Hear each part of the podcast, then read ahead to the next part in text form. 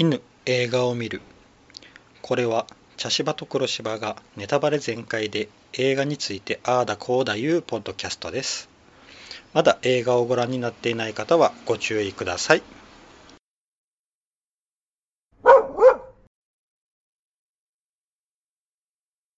茶芝です黒芝です。はい今回ははい。RRR はい。ですはい。めちゃくちゃ面白かった、面白かったですね。長いうん、なって初めは思ってたん3時間ってですけど、ううん。ん。飽きさせないそというう。なう。ん。なかなか、うん。まあインドらしい歌も踊りもありの。うん。うん、でああの、うん。時代設定が良かったですね、あの英国の植民地の時代の。1920年かな、うん。な話で。うんすごくこう、うん。なんだろう今のようなうん。インドの、うん。なんでインド人に対する扱いうん。がすごくね、うん本当ひどい扱い受けててうん。なんかその時代のことをやってるからなんかすごくいろいろ考えちゃいましたね、歴史的背景であるとか、うん。ちょっと忘れてしまいがちなうん。植民地の話であるとか、そうん、考えちゃいましたね。あのうん。ね、あのやっぱりこう有色人種っていうことで、うん。白人が、うん。あの支配してるから有色人種ということで、うん。あのまあちょっとこうね、うん。差別的な扱いを受けるんだけど、うん。あの黒人もおるんよな、うん。あの英国そうです領の中ねにな。うん。でそこその黒人の人があの、うん。ナートゥを踊る時にこう、うん。ね。あドラムドラムあうん。一、人だけこう嫌な顔しとる、うん。そうあのナートゥの時にこうは、えーイギリス人が絡んでくるんようん。一人。うん。あの最後ダンス対決あそうですね、うん、彼のがなんかこう、うん。言いよる時にうん。いろいろうん。あの一人だけ嫌な顔してういる、ん。ね。あで後でこうドラムを引き受けるっていううん。黒人うんさんがいたりとか、うん。うん。割とちょっとそこら辺とかも面白かったですうねん、そうですね。うん。うんまあだ結局はあのね、うん。そういう植民地うん。にされているところから立ち上がるってういうん。話だから、そうですうん。ねうん。まあでもそもそものきっかけはうん。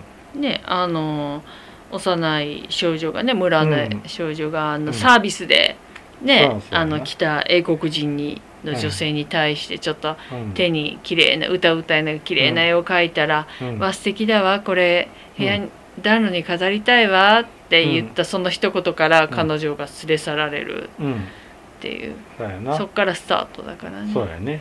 ううん。んまあ問答無用で。うん。うん。それもなんかうん。コイン2枚でね、そうやね。うん、コイン2枚ってね、うん。まあ、確かに普通に考えたらコイン2枚だとその絵を描いたお礼であるとか、うん。歌歌が上手だったからとかね、うんまあうん。お礼ってか取うるよね。ん、っていうぐらいかなと思ってた。まさかね女の子一人誘拐誘拐よね、あれね、うん。うん、そうやな。とは、バイバイやね。うん、そうですね。一方的な。うん。でそれであのん。ビームがうん。あのそれをうん。助けに行くと。うん。ううん。んそしたらあのラーマという男がその英国軍軍なんかな？うん。あそこにイギリスの警察官か。警察官がねになっていると。このあのうん。ラーマもうん。よくてあの初めにうん。このねうん。あのえー違うな。えっと初めにうこうん。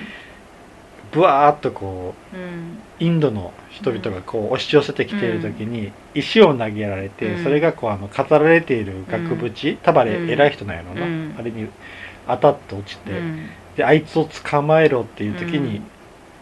一人でうん。ラーマがその中に入ってその男の方に向かっていくという、あれはなかなかすごかったね。すごかったよね、うん。でボコボコにされながらも、うん。うんその男を捕まえてくるっていう、うん。初めのそのシーンだけで、うん。こいつがどういう男なのかっていうのを分からせるんよな、うん。とにかくあのうん。上官の任務をどんな状況であれうん。遂行すると、怖かったよねあれうんね怖いよな、うん。で、うん。それねどどれだけの意志の強さがあるのか、うん。やけどそこまでしてそれだけ有能なんやけど、上の方には行けないという。うん。それもあのインド人だから。うん。ね、っていうね。うん。あのそその後にねあの3人こう、えっと上に昇進するっていう時にうん。自分が入っていないと、ううん。んいうね。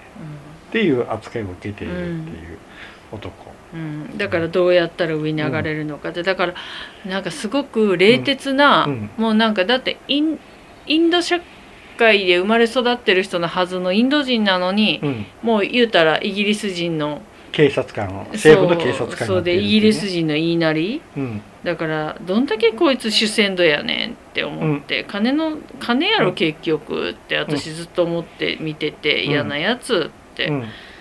見てたら結局そういう風に見せてたっていう。うんそうやな、うんだからそこら辺をどう折り合いつけるんやろうと思って見よったんやけど、うんまあ最後にきちんと折り合いを、うん。あのうん。やけんもうその2人が出会ってからなんか、うん。あの男の子を助けることによってうん。仲間になるっていう、とうん。まあ、親友になるっていう、うん。あの橋の上のアクションがもう、うん。面白くて面白くて、うんえーなんかあのうん。ね、えー、とロープをうん。使うんやけど、うん。えーとラーマの方は馬、うん。まあ、イギリスだからあの、うん。騎馬隊があるけどな、うんうん。馬とあとあの、うん。ビームの方がバイク。うん。で走ってって、うん。で両方、うん。ね、両側にジャンプをして、うん。でその時にあのラーマがうん。あの旗をうん。もうタッ取るんよな、うん。であのビームの方はその子供の方に向かってずーっと行く、でその周りはあの燃えよるんよな、うんうんうんあの列車から落ちたミミサイルかなんかうんでな、うん。であのはそのラーマの持った旗をどう、うん。何に使うんやろうと思ったらそれを水にバーって浸して、うんでビームにそれを渡すよな、うん。でビームの方は子供を投げて、うん。ラーマに受け取らせて、どうするんかと思ったらその、うん。ちょうどビームがうん。炎の方に揺れていくから、うん。っていうことでそのうん。濡れた旗で体を包むという。でそこから炎から体を守って、もう面白すぎるやろっていうような、だからもう本当うん今言うたとこだけでまだうん。30分ぐらいやもんな、まあそうですね。うん。うん。うん。もうあのアクションの一つ一つが、うん。なんやろ。あのうん。少年うん。時代の時に自分がこう漫画とか描こうと思って考えたようなアクションうんうんうんうんうんをうん。けれんみたっぷりでこうん。うやりきるっていううん。面白さ、うんそうですね。うん。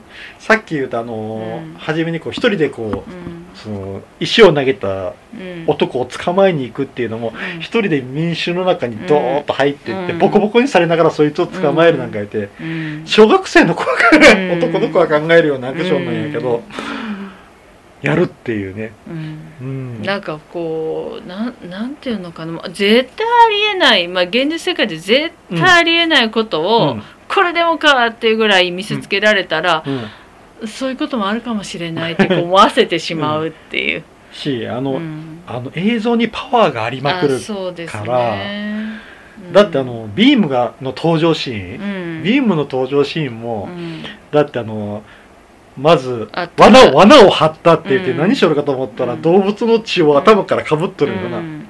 そしたらその匂いを嗅ぎつけた狼がやってきて、うん。でそっから走って逃げる、うん。それ罠じゃないよって思って、うん。で走って逃げて走って逃げてってしょったら虎にも追われ出して、うん。でそうそう虎と狼がぶつかって、うん。喧嘩してでうん。虎だけが追ってくるようになって、うん。でそれどうするかって言ったらその、うんああの縄の罠のとこまで走ってくると、うん。でそこをスライディングして、うん。虎がジャンプしてその縄に引っかかる、うん。って感じよな。う、ん。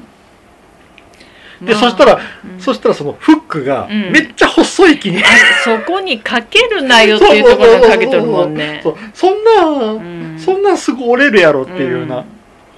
そしたらそれをなまた、うんあのビームが掴んでうん。ね。うん。でとあのこううん。引っかかれながらうん。それをぐーっと、うん、あ破傷風なるよって思いながら、そう、ん。まあうんそんな、うん。あの人たちはそんなことはもうね、うん、それ罠じゃないやうんんっん、て、命がけやんっていう、そうよ。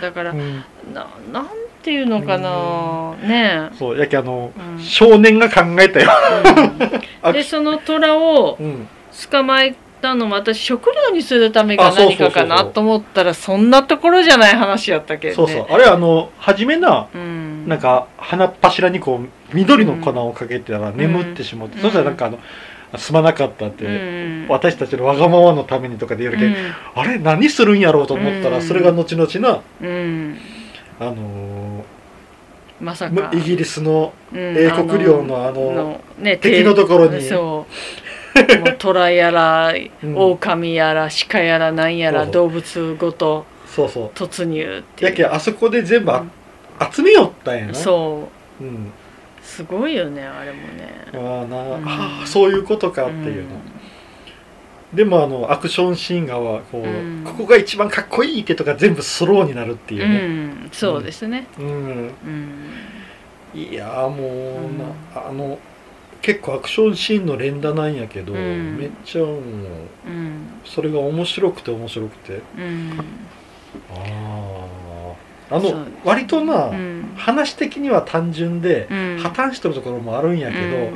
もう全部あのアクションシーンのパワーで押し切るっていう、いや話は破綻してますよこれは、うんうん。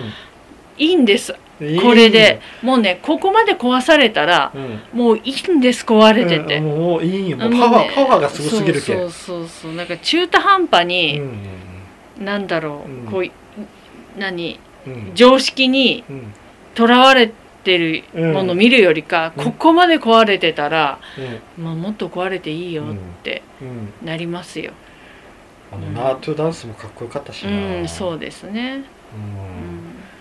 うん。あれはできんだよあんな。うのん、でう、ん。うん、そうなんですね。昔あのムトゥー踊らマハラジャっていうのがあったけどありましたね。あのムトゥーナートゥーってなんかあるんやろうねそういううんダンスのうん、パターンが、う、うんん、まあインドはね広くて言語も国の中でいろいろ違うので、うん。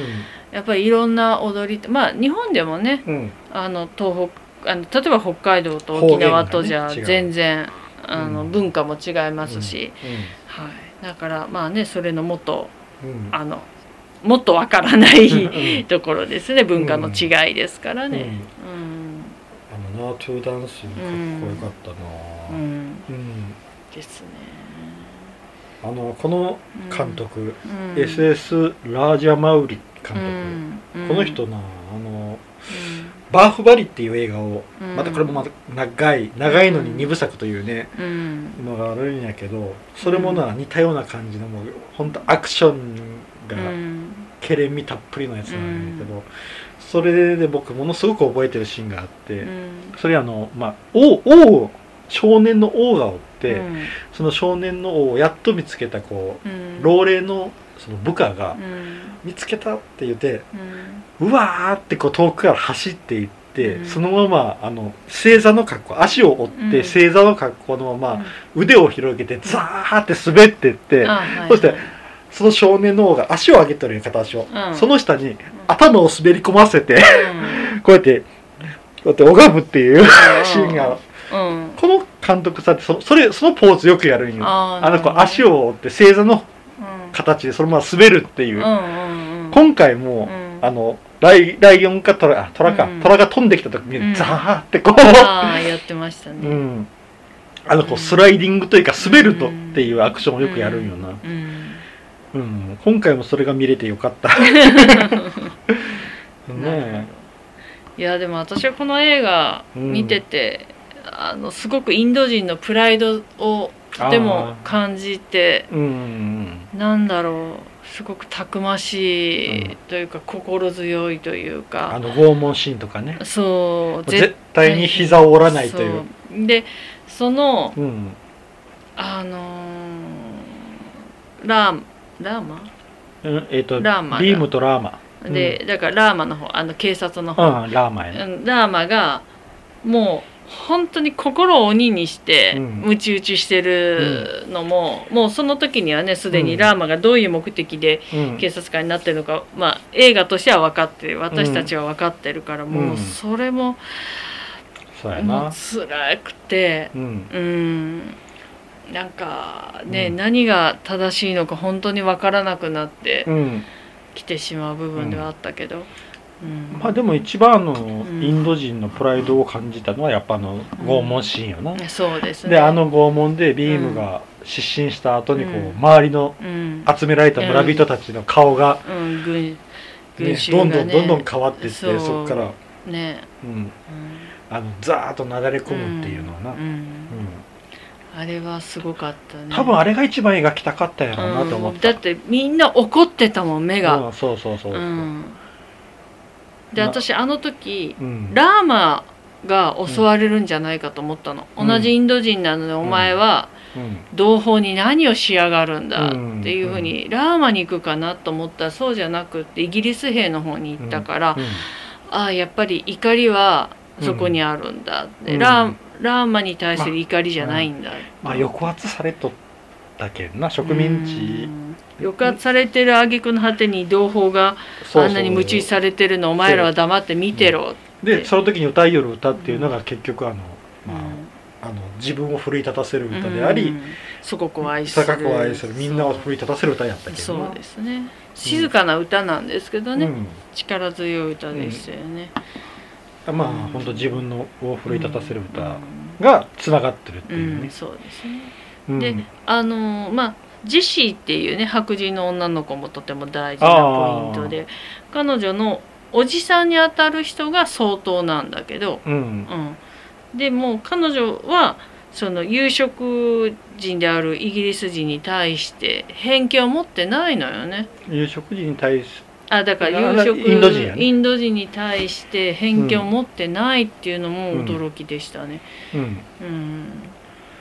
うん。ん。そうやな。ずっと、うん。あの味方をしてくれてるんだよね。まああのうん人は町に馴染んどったけんな。あー。だけど多分それまでのその、うん。よくあそこから出てうんうん。町に行きよったんやろうな、うん。うん。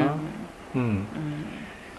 であの町の人も割とあの,、うん。あの子に関してはうん。全然うん普通に接しよった、あまあそうですね。うん。人としてあの、うん。インドの人をうん。ちゃんと人間として扱うようにっていうようなことをね、あのうん周りにも言ってるようなうん。感じでしたよね。ううん。ん。あのねうん。えっ、とまあビームが一目惚れをして、うん。こうね、あのージェシーとこう、うん。会話をしたいっていうあれがあるんやけど、うん。言葉がわからうないっん。ていう、うん。うん。だからねラストで、うん。あの文字書き。ねあのラーマがそうそう、うん。ラーマがねうん。あの命の恩人だって、うん。何が欲しいってうん。言われたら読み書きを教えてくれっていうような。うん。うん、いやでも本当に読み書きって武器ですからね。うんそうやな、うん。まあラーマンの部屋がねもう本,、うん。本にぐわーって囲まれているってういう、ん。あれもあったしうね、ん。うん。そうですね。あとあのあれやな、うん。あの弁方っていうあうの、ん。ラーマにうん。銃を教えた、うんうんううん。んあれは父親になる父親ですね。うん。な。ううん。んよな、彼が、うん。まあ結構うん。あれで、うん。うん、あのねちゃん、うん。えっ、となんでラーマと、うん。ラーマがビームを弟分にしたかっていうのもちゃんとね、うん説明されていてう、ん。あのラーマとビームが出会って、ビームが自分のあの仲間たち、うん。あの一緒に来た仲間たちを家族だと言ってこう紹介した時に、うん。ビームが左手でうん。ご飯を食べるあのテーブルを囲んでご飯食べる時に、うん。でその時にあのうん。注意されるんようね、ん。あの左手で食べるんだようん。まあそうですね。インドの文化としてはね、うん、そうそう。あの、うん。ね左手はちょっとあの不浄な手と言われてるから、うんそれうん。も、あのうん。その昔のあのラーマが子供時代うん。うんの時にそそうね。弟がおって、うん。その弟が同じことをしとるんよ、うんそうですね。でそれを、あのシータにうん。注意されて注意されるっていうのがあったよな、うん。ああそこからつながっとるんやと思って、うんだから本当にうん。その殺された弟うんうん。とビームを重ね合わせとる。うんうん。まあちょっと雰囲気似てましたようん。ね、だからうん。ラスト、うん。あの総督をうん。ビームに殺させたんよ。あだからあのん。自分、えラーマはあ、の今まであのうん。弁方のうん。息子やったん、うん。やけんあの蒼天照準うん撃てっていうのをうん。自分が命令されてやっていたんやけど、ラーマの方がうん。弁方になってうん。でビームにうん。蒼天照準撃てうん。で殺させてうん。それをうん。弟の敵討ちにもしたんようんっていうちゃんともうそこら辺もきちんとね話をうん。ねふ前振りをしてきちんと回収しているっていうのもうん。あるいはありはするんよな、うん。うん、あとあの、うん。えービームがラーマを救いに行く時、うん。うんにあのどこにどこの独房に入れられているかっていうのを探る時にこう土をこううん。地面を叩いて、あれなんやろうって思いよったんやけど、うん。多分あの2人で共通しとるリズムって言ったら、うん。ナートゥかなと思ったうんんよな、うん。あのナートゥのリズムをこう、うん。やったらうん。分かるよなと思うって、ん。そうでしょうね。うん。そうじゃなかねあの他の人だったらうんね分かるリズムだったらね、うん。意味がないからね、し2人でこう共通の思い出があるリズムっていうのはナートゥのリズムなのかなと思ったけど、うん。普通のトントントントンなかったけどね、うんあのリズムを刻みよったけどねそうですね、う、うんんでそこから出された後のあのうん肩車でのアクション、うん。まああれも最強よね。あれなまあでもちゃんとそれ独房とかうん。でちゃんと腕だけは鍛えよっただけんね。って前振りはちゃんとしとるんよな腕だけは。そうそう でその後あの、うん。ね独房入れられる前にこう足をこう、うん。ねあの殴られてうん。怪我しているっていうのをちゃんとやっとるんやけど、でもあれもあの少年時代のに思いつくようなアクションなんやけど、うん。本当にやって見せるってういう、んうん。そうですね。あれ面白いな、うん。だってね肩車したまま高台から飛び降りて、うん。そのままドンってこう、うんありえない。ありえないありえない、まあありえないこといっぱいあったんですよ。あの毒蛇にね噛あまれてー1時間以内に死ぬって人が、うん。ね、その薬草を切り刻んで飲ませたりぬぬりぬりしてうん。そしてその1 2時間後ぐらいにはもう普通に歩けて元気にいっぱいになってるってだってしでその後のねね。あの、えー、とビームが遅いより、うんそうそう、屋敷まで。邸宅屋敷までやってくるけどで普通に、うん。普通どころか超人並みの体力でやるっていうのはあれもなかなかちょっと薬草効きすぎやろって思うよな。あのラストもなあの足怪我してるところ膝にこう薬草はって薬草。はってこう薬潰して塗ったら最後 普通に走りやるけんそう。な もうありえない。うん。でうんあのでもさ最後のその薬あのなんだろう。その何、うん。逃げてう、んであの、まあ、神殿みたいなところに逃げてそして、ねあの、まあ、旗赤い旗があるからそれで薬草をうん。包帯代わりにしてうん。体中にその赤い旗を巻いたらこうね、うん。逆光でシバ神みたいになってああ。あシバ神だ。ってあれは本当にまさにシバ神でしたよね、かっこよかっこいいよな。であのまあ火ラーマは火やけんな、うん。その火矢をこううん。撃って、その渦巻く炎の中から矢が飛んでくるっていうね、あーそうですね、うん、もうあれはもうしあの神話を見てるような気持ちでしたね、うん。でビームはもう水だから、うん。水の中から槍槍をな、うん。バッて投げて。っていうね。ううん。やけんもう本当にね、ん。あのかっこいいってこうん。う少年が心ときめかすようなことをうん。もうスローとケレン味で見せまくるってう。いう、ん。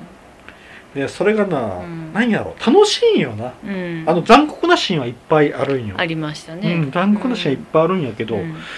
全部吹っ飛ばすぐらいのなんかうん。かっこよさああそうですがあるんだね。なあのねこれ見てて思ったのが「ドラゴンボール」とか「ワンピース見てるような気分になってくるんですよ。ああう、うんんなんか「やれやれ!」みたいなこう、なうん。なんていうか、うん、あの見栄の切り方がうまいんやろな。やけはもうあの歌舞伎よ。歌舞伎。伎もうここっていうところはスローになって。そうですね。でうん、なあのかっこよく見せるっていうね、んあの僕すごいなんか印象残ってるのが、うん。さっき言ったあのライオンとか鹿とか、狼とかをブワーってこう、うん、うん話してあのうん。えっ、とトラックかなんかに積んできて、うん。グワーってきてこう横滑りをしながら、うん。上のかぶせとるうんシーツをパッて剥がして、うん。そっからこうビームと一緒にうん。ブワンと飛び出てくうる、ん。でまたそこもスローになるんよ、うん。あのシーンがすごいかっこよくてな、うんうんうん。そうですね。うん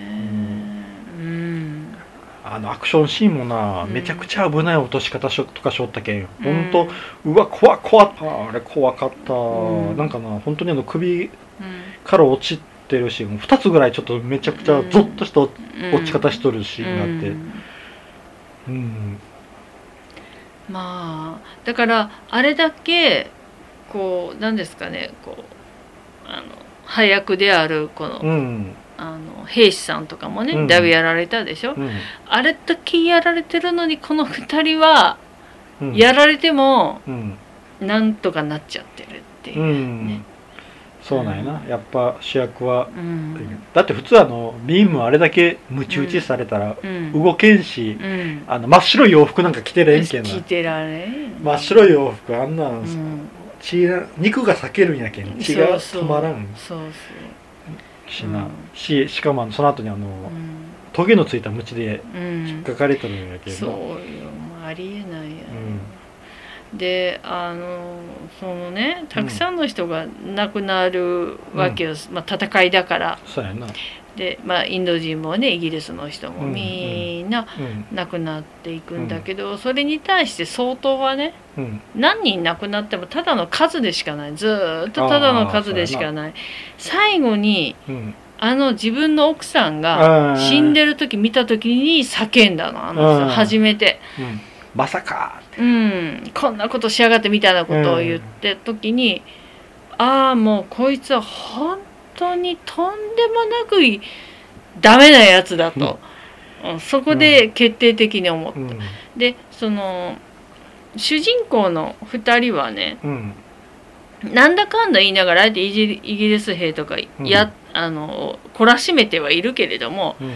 心を痛めてるのはなんとなく感じるのを見てて。あうん、だって兵士はあくまで兵士であるってことを分かってるから、あううんん。この人たちが本丸ではないっていうことを分かってるから、うん。うん。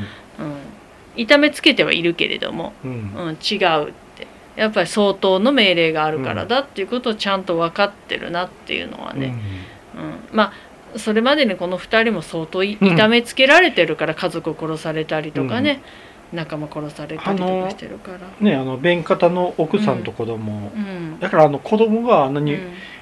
分かりやすく打たれるうんところを映すっていうのが、ううん。んああのまだまだできるんやねこれっていう思った。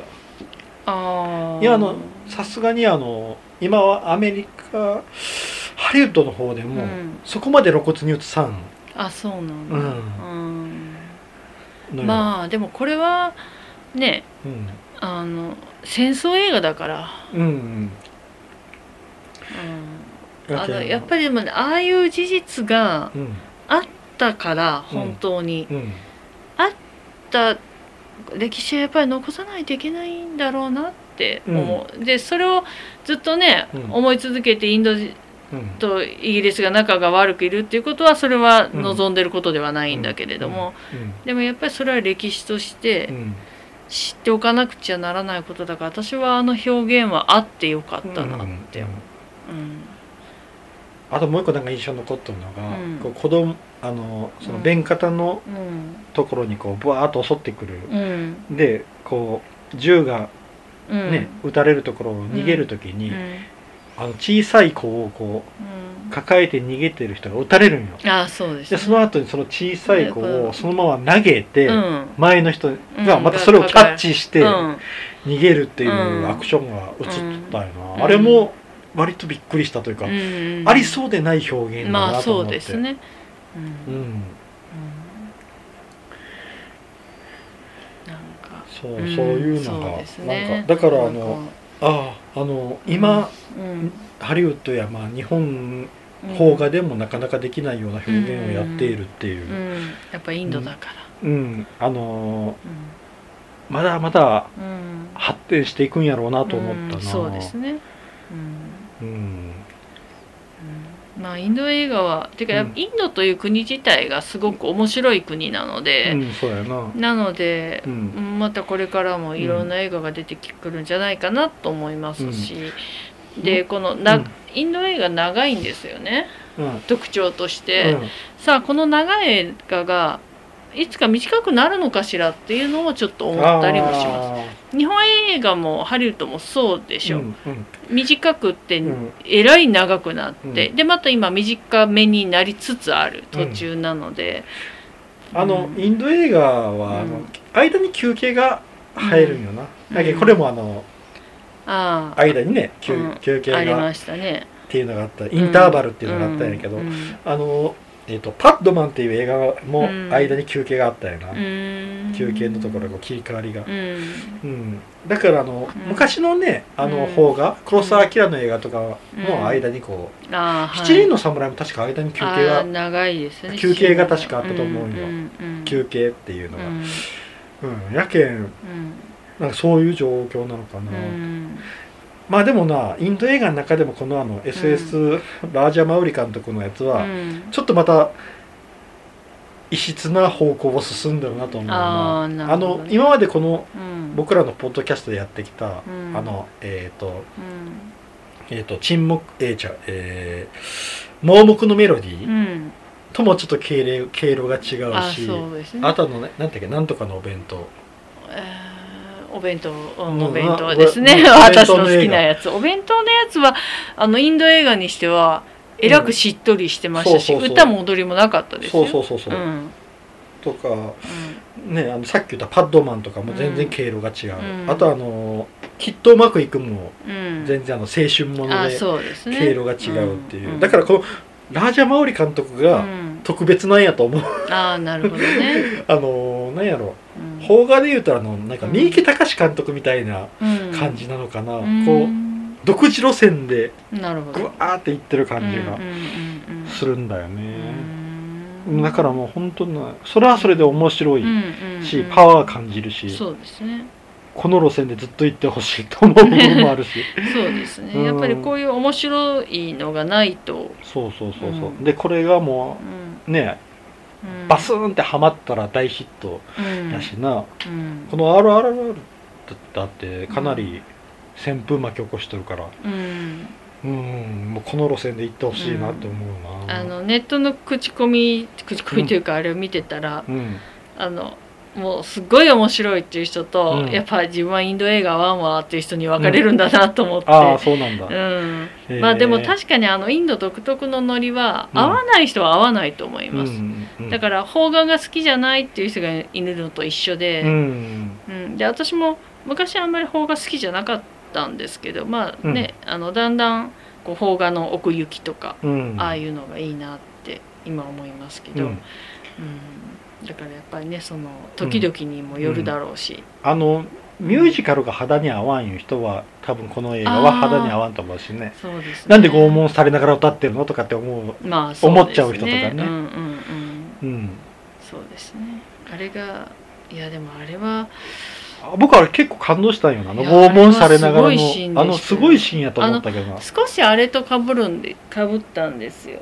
僕はあの「のぼうの城ああ私はですね、うん。あれえー「レ・ミゼラブル」」ああレイ・ミゼラブうん、ルか、あれもうすごく拷問受けながら歌歌ってうんたシーンとかがあったので、うん。僕はあの「のぼうの城が」うん。あのああいうふうにこうん。うみんなから好かれている人が、うん。こうみんなの前で、うん。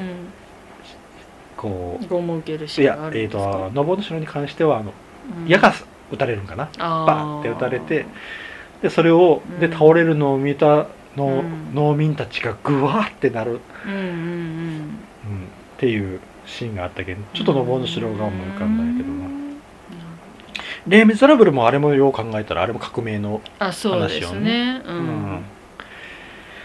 あのだからやっぱもしかしたらミュージカルって革命とは合うのかもね。うんやっぱこう周りを巻き込んで。うん。あの歌にはあの、まあ、この番組あの映画にもありましたけど、うん。歌には力があるので。ああそうやな。はい。そうよな。あの、はい。だってあのえーラーマはねあの、武器を届けるっていうのを諦めて、うん。みんなで歌でこううん。対抗しようって一,、瞬そっちの方に行ったけん、うん。ビームを助けたっていうあれがあったけんねあの拷問を受けてみんなをこう、うん。うん巻き込んでいくっていう姿を見て、うん。うん。だから歌でうん。なんとかなるんじゃないかっていうね、うん。あれがあったよね。うん。まあ本当面白い作品あったなそうですうねん、あのバーフバリー見てない人だったらちょっとうんかなり長いんだけどうん。面白いと思う、うん。そうですね。うん、うん。いやーちょっとこの監督の次の作品 SS ラージャマウリ監督の次の作品が気になるなっていう感じですね、そうですね。はい、うん。じゃあちょっと次の映画を決めたいと思います、はい。はい、1運動靴と赤い金魚。はい。2ハッピーデスデー。はい。3ミツバチのささやき。はい。4リコリスピザ。はい。5エルビス。はい。6ある男。はい。です、はい。そしたら、えー黒柴さんはい。サイコロ。じゃらん。5エルビス。なんか新しいやつばっかり当たりません？というか僕のやつばっかり当たるよううなエルビスはもうわかるでしょ。エルビス・プリスリーのエルビスそうそうですかそうです、うん。エルビス・プレスリーのあの生涯生涯を描いた作品うんですね。うん。うん。えっ、とエルビス。うん。あいっぱいあるんやなエルビス・プレスリーを描いた映うん。画うん。今ちょっとのエルビス映画ってちょっと出そうと思ったらいっぱい出てきた、エルビス・プレスリーの映画が。あそうなんですか？うん。うんえっ、とちょっと待ってくださいね。エルビス、えーミュージカルドラマですね。2022年2022年の作品です、まああのエルビス・プレスリーをうん。描いた映画ですね、うん。あの人の生涯もねうん。複雑ですからね。まああの僕らはその時代じゃないんやけど、うん。いろいろこう後で話を聞きよったら、なかなかちょっと数奇な運命をうん。たどったんかなと思う人ですね。そう、ですね。はい。素晴らしい歌をたくさん残してああ歌は今聞いてもいいよな。そうですね、うん。そしたら次回はエルビスでいきたいと思います、はい。以上です、はい。ありがとうございました、はいありがとうございました